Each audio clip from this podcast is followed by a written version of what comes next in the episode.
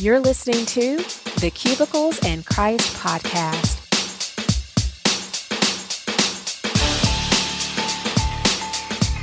Cubicles and Christ podcast, where Christian professionals connect and grow authentically in spirit, business, and life. I'm Kelley Johnson, your host, an author and certified executive coach who loves to talk about all the ways we can live a life of purpose. Let's talk about it now.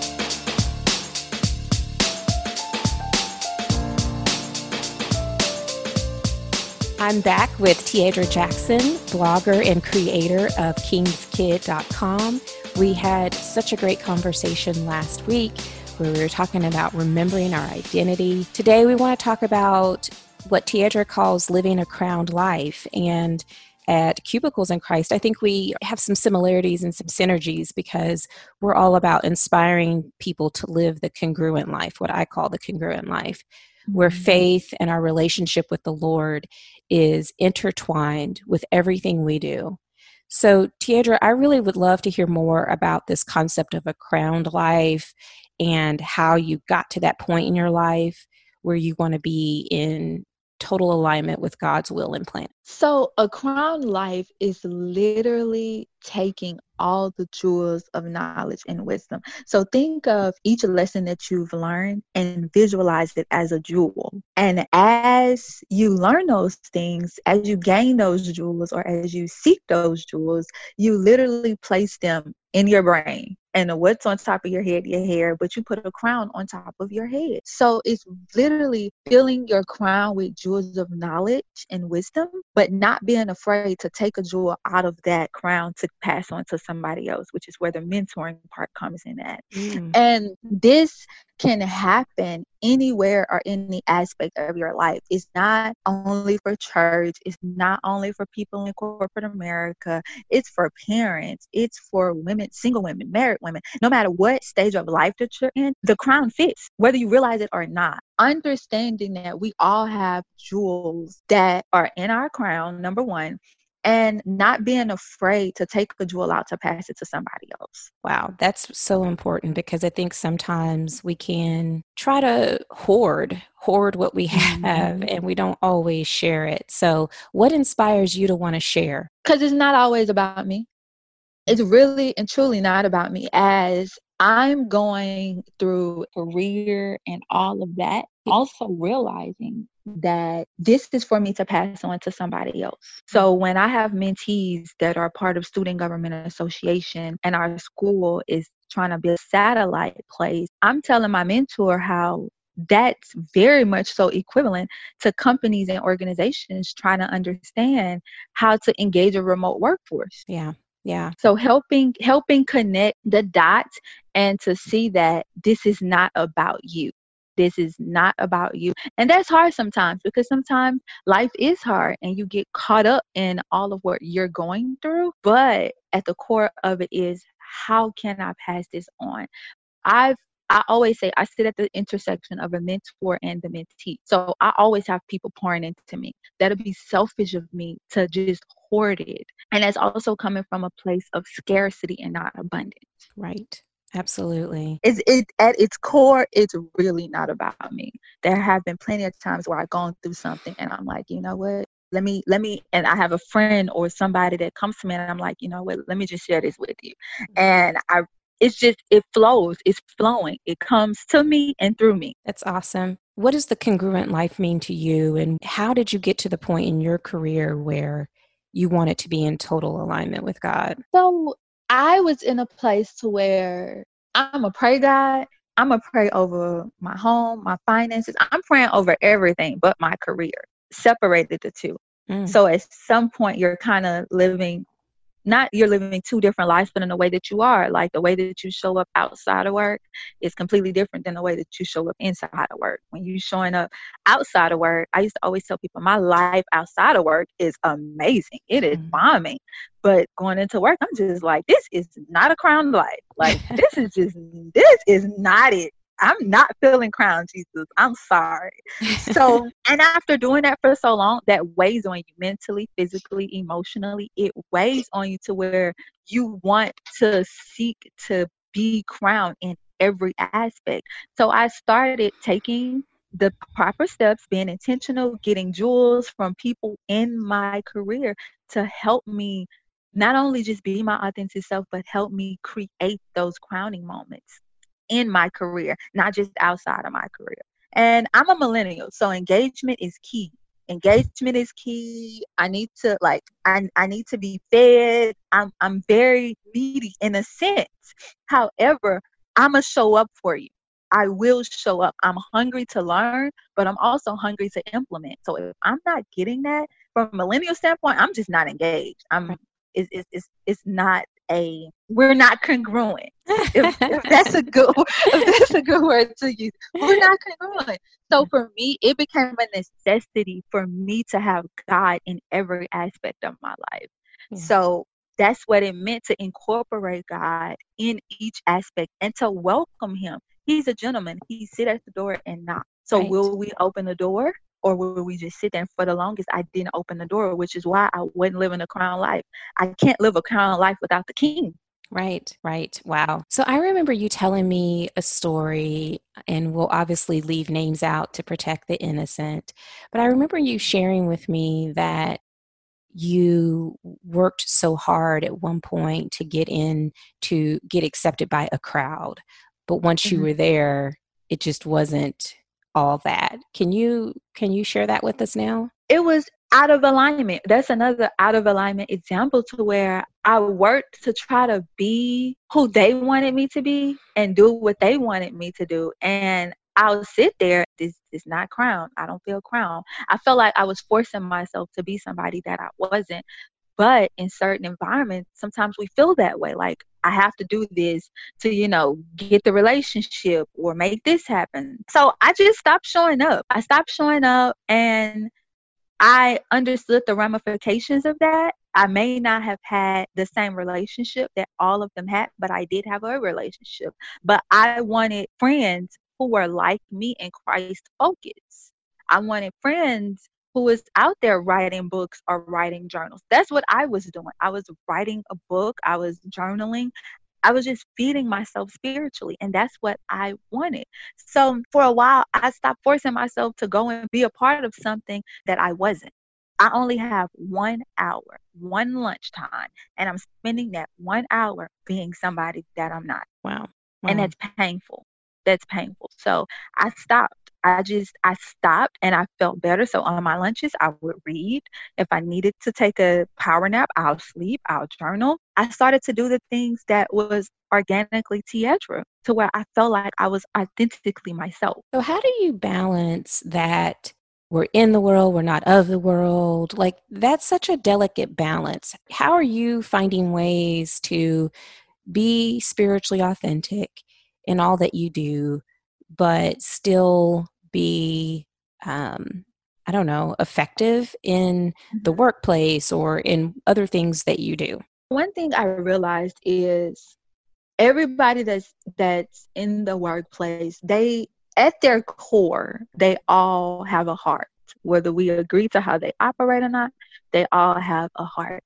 And god sends you people in the workplace to minister to so my my first encounter with I guess you would call it ministering in the workplace. One guy, he came to my cubicle and he was like, Well, I see you have a prayer up there. And I said, Yes, I do.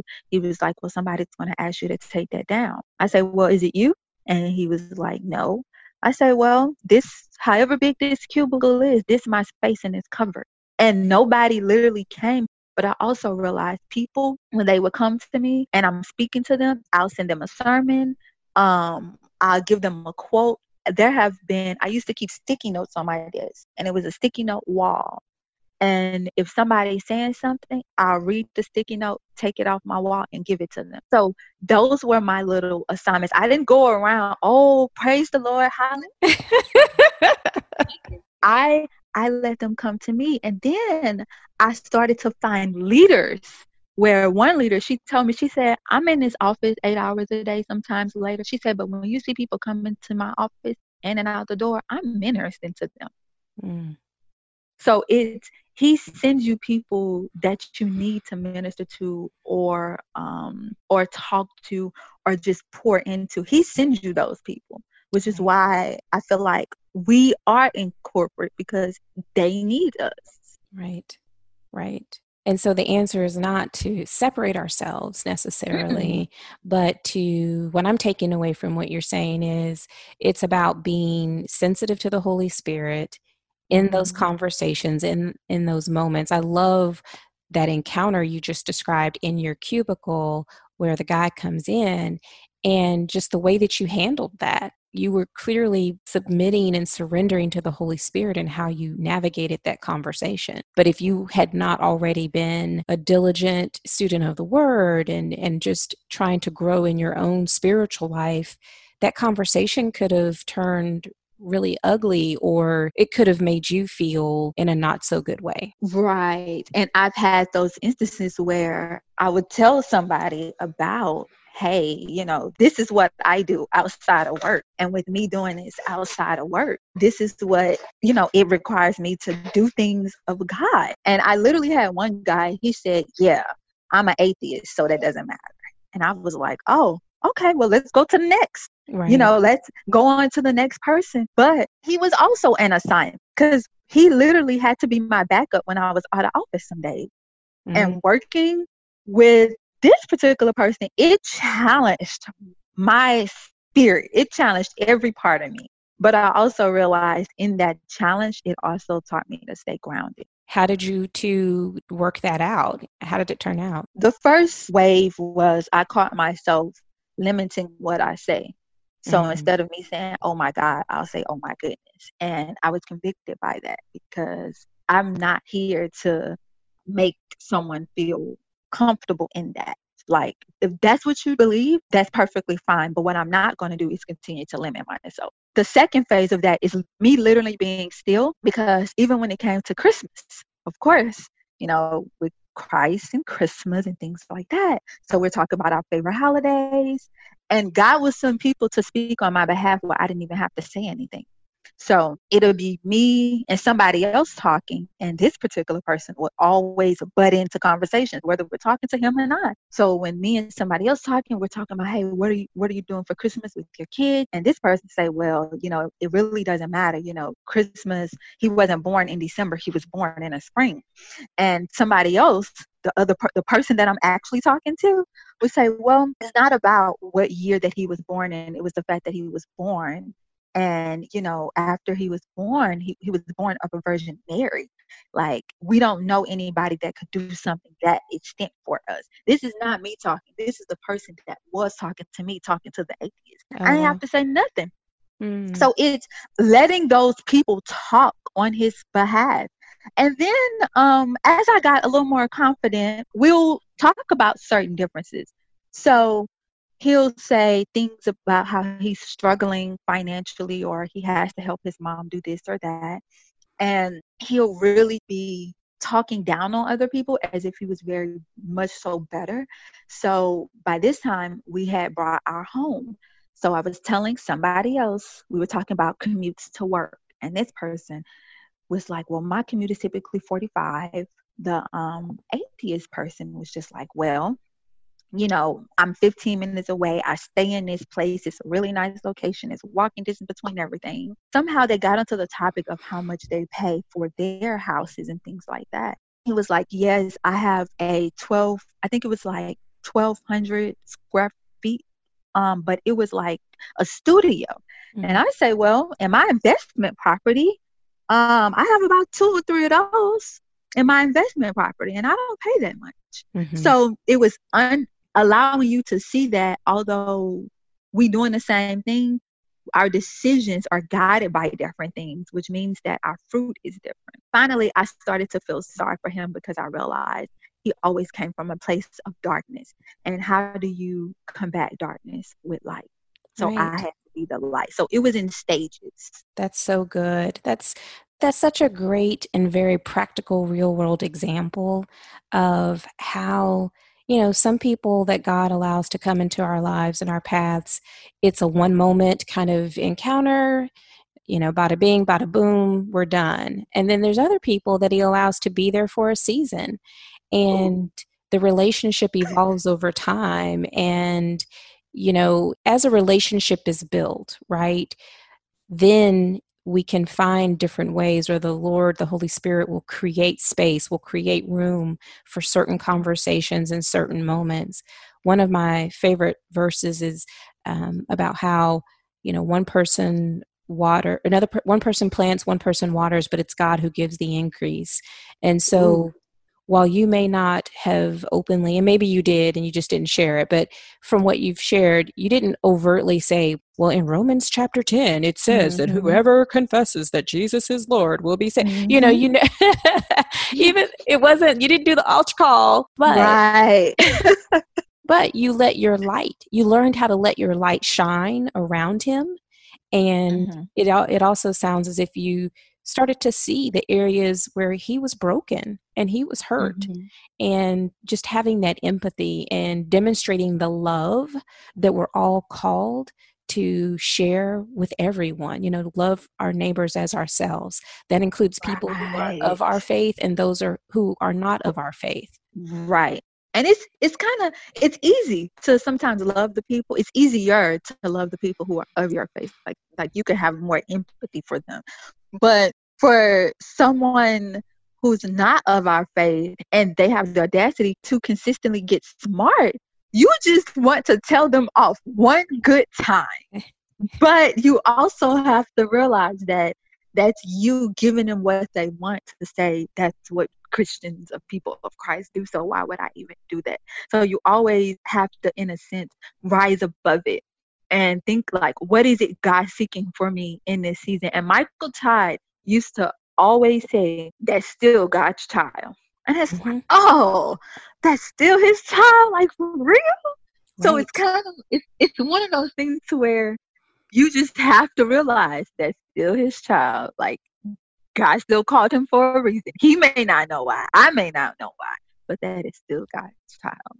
And that lessens the blow a little bit. Like that lessens the fact of you really wanted to go in and just give them one of your mind. Yeah. Oh my goodness. Tiandra, you are so funny. And but I love how we started this conversational series with you where you know you talked about how you had that moment coming out of a really dark and broken place where you had to remind yourself of your identity in Christ and whose you are.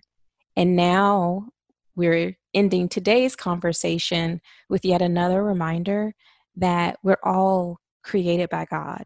We're all yes. We're all his, whether we claim him or not. I just love how this conversation is unfolding. Thank you so much for sharing with us today more about the crowned life, how you evolved into living congruently in all that God wants you to do. God bless you and thank you so much.